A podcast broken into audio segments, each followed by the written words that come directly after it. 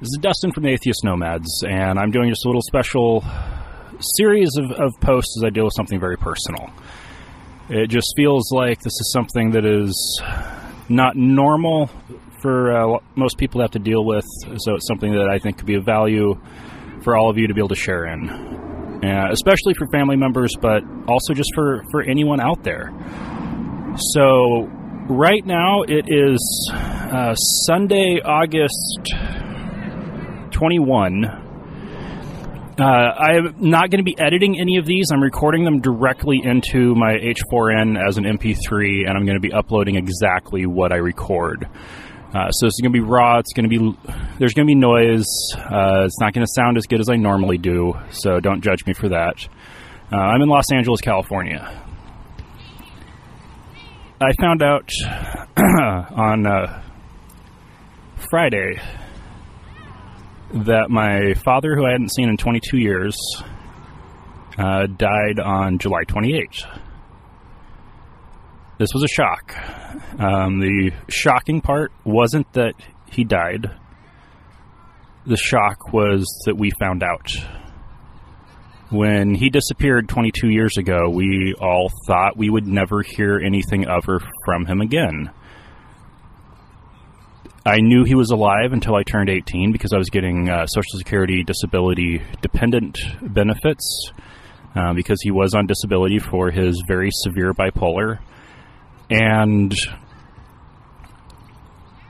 when I was 18, uh, a PI for the state of Oregon tracked him down to Los Angeles and asked if we wanted to try to pursue back child support, and we didn't want to. What yeah, I, I, knew he was he'd been talking about moving to LA, but never thought it was going to happen, and then he did. So what had happened was Friday, a LA County deputy tracked down my mom, so his ex-wife, and let her know that he'd died of cardiac arrest and that he'd been in the hospital for several months on a ventilator.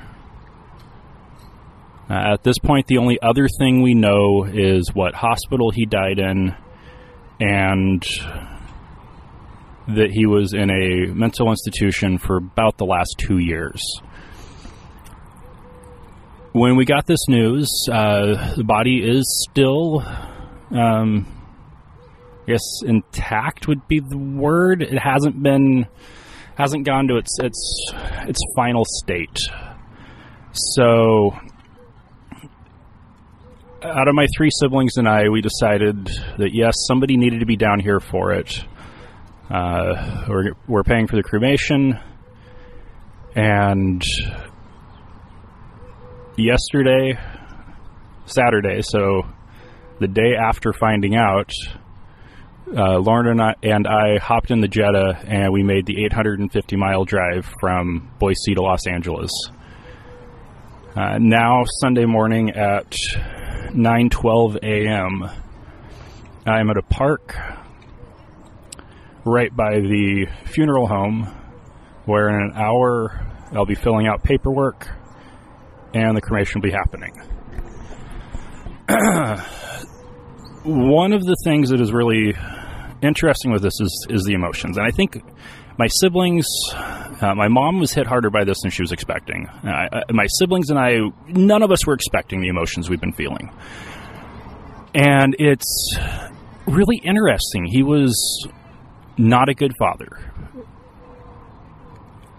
No shit. He was a, not a good husband, at least those last 10 years. That's not surprising. He was ill. He was a victim of his mental illness, and so are all of we all of us. Sorry. And with the maturity of adulthood, uh, I think we've all been able to realize that yes, we're all victims, him included, and him most of. We don't know what's happened these last 22 years. We don't know if he's been doing okay, if he's been living on the street. Uh, obviously, not doing great since he was on a ventilator and died at 68. That's that's still pretty young. and that he's been institutionalized for at least the last two years. But okay, what happened for the 20 years before that?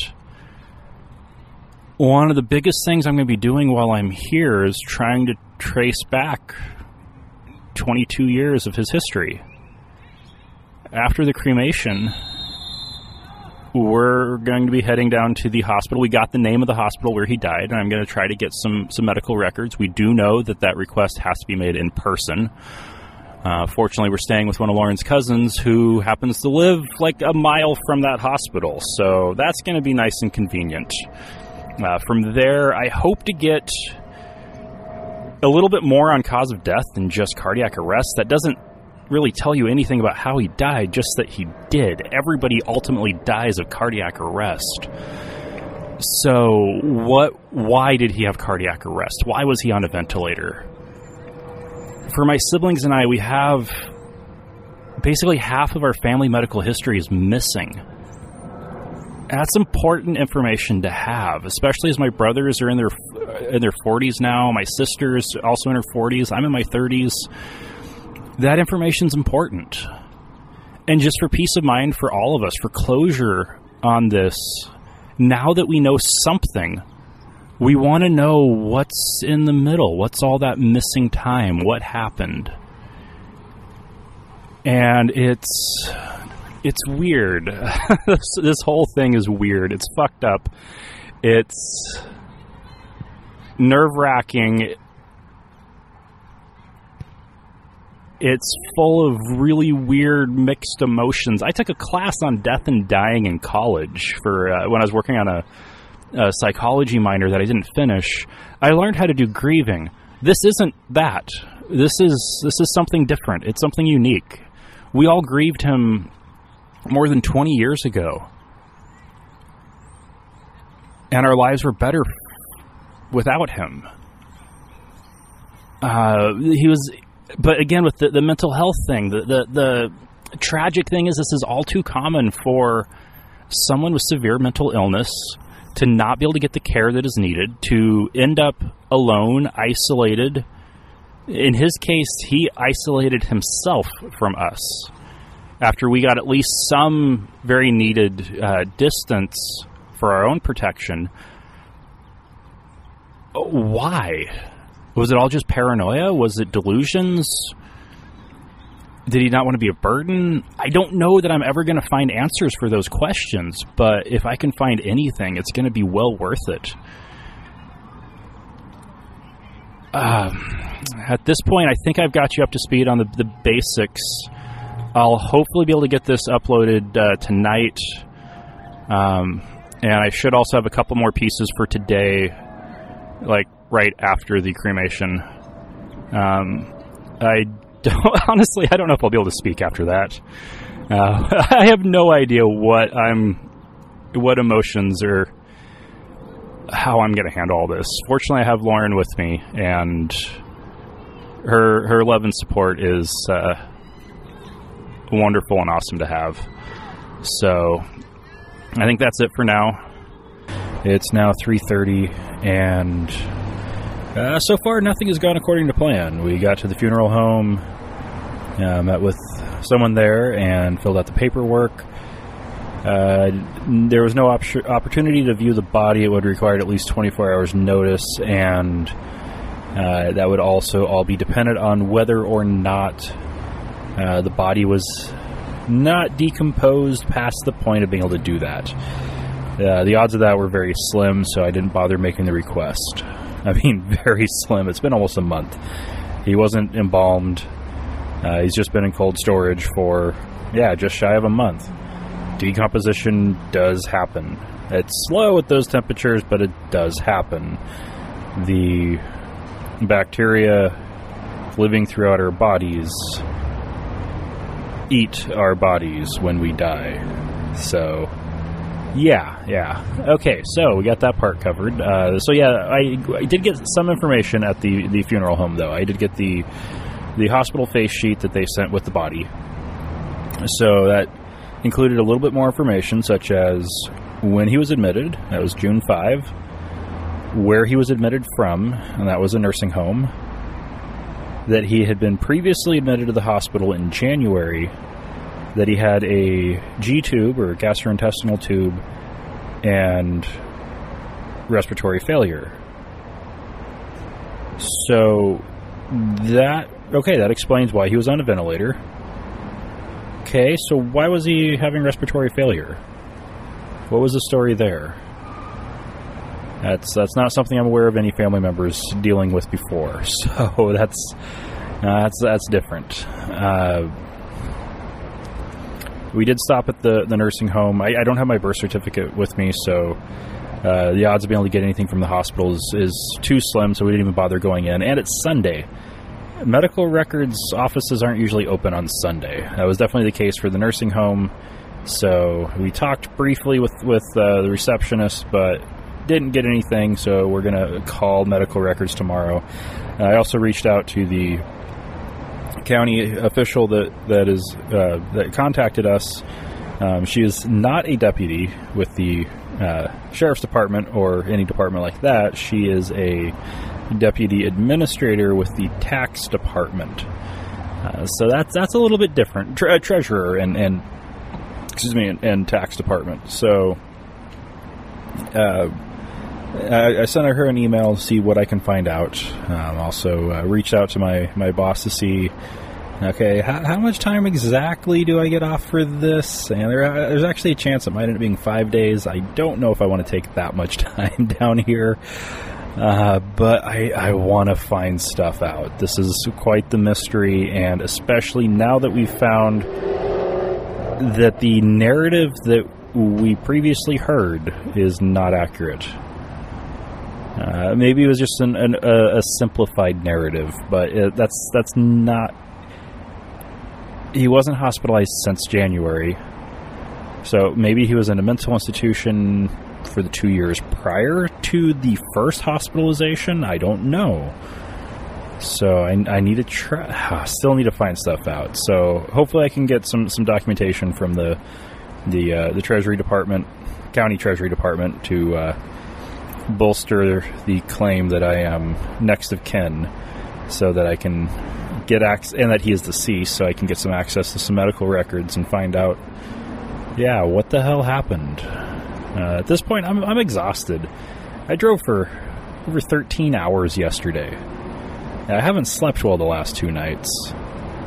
Uh, emotionally, I'd say I'm doing just fine. I'm just, I'm tired. And Lauren might have picked up a little bit of of uh, food poisoning. Her cousin definitely did. Uh, we had an Ethiopian restaurant yesterday, and it was absolutely delicious. But they uh, split a uh, combo deal that was for meant for two people, and they're the ones feeling ill. Uh, Lauren's cousin's husband is fine. He ate something different. I ate something different, and I'm fine. So, uh, yeah, we'll we'll we'll see how that ends up turning out. Uh, we're in LA. We're gonna see what else we can do, and hopefully not just do a tour of the medical facilities, medical records offices of the of Los Angeles. uh, we did uh, the, the, the nursing home was in when uh, was in Koreatown, so. Uh, Lauren has been wanting me to, to actually have real ramen not that top ramen stuff that we, we know of in the U.S. Uh, and so she found a place that, that had it. It was in Little Tokyo. She assumed that was nearby and hit navigate. And we got in the car, and no, it was not nearby. It was back across town. yeah, it's it's it's like right next to downtown, like right next to City Hall. And so we uh, it was the ramen was really good, but I got really warm. There was a festival going on for like Japan celebration or something like that in, in Little Tokyo, so we walked around a little bit of that. It was pretty cool, but a lot of people, a lot of noise. It's warm. Uh, it's not what I needed. Lauren wasn't feeling well, so we're back at her cousin's apartment, uh, chilling I'm thinking, which is what I needed to do, uh, recording this, which is good to do.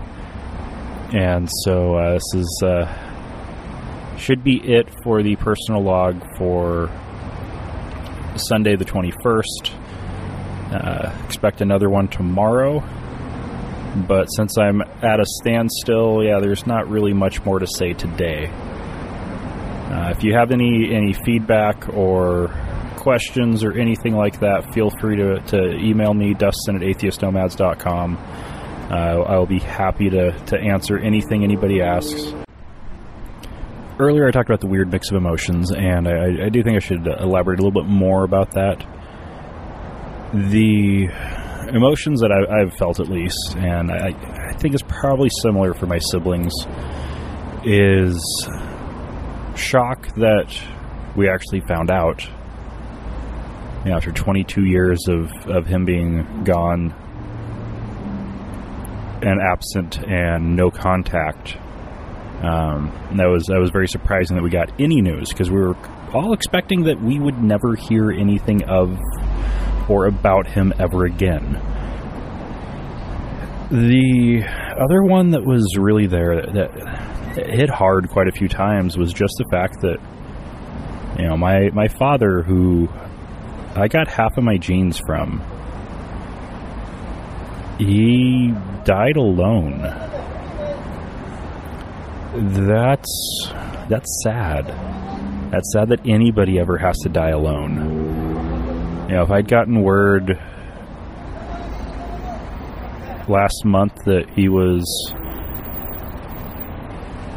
about to die, I I would have flown out here and seen him and talked to him and I don't know what I would have said, but it would have been there so he wouldn't have had to die alone. But instead he did, and so that's that's one of the reasons why I felt it was important that someone come down here. Just you know, I, I was hoping I'd at least get to see him. That didn't happen. Didn't get to see the corpse. Of course, he's not there anymore. He's he's dead. There, there he, he, does not exist anymore. There's just the the, the physical remains. Uh, it for me it was something about family honor to just make sure that someone came down here to try to pay some respects to try to find out some information so that's that's why I wanted to do this why I went ahead and decided to go ahead and take advantage of the the bereavement leave at work and and make this trip you know, 13 hour drive is not easy, but well worth it. Uh, well worth it. So that's that's it for today. Uh, I don't know what I'll find out tomorrow.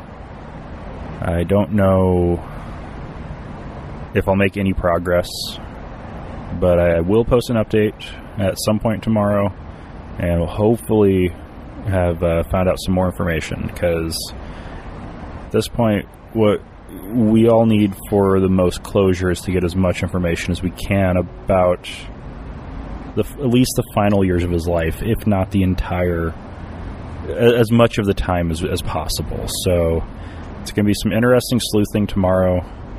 Once business hours are up and, and places are actually open. And uh, yeah, so this will be interesting. Uh, so, yeah, that's it for now.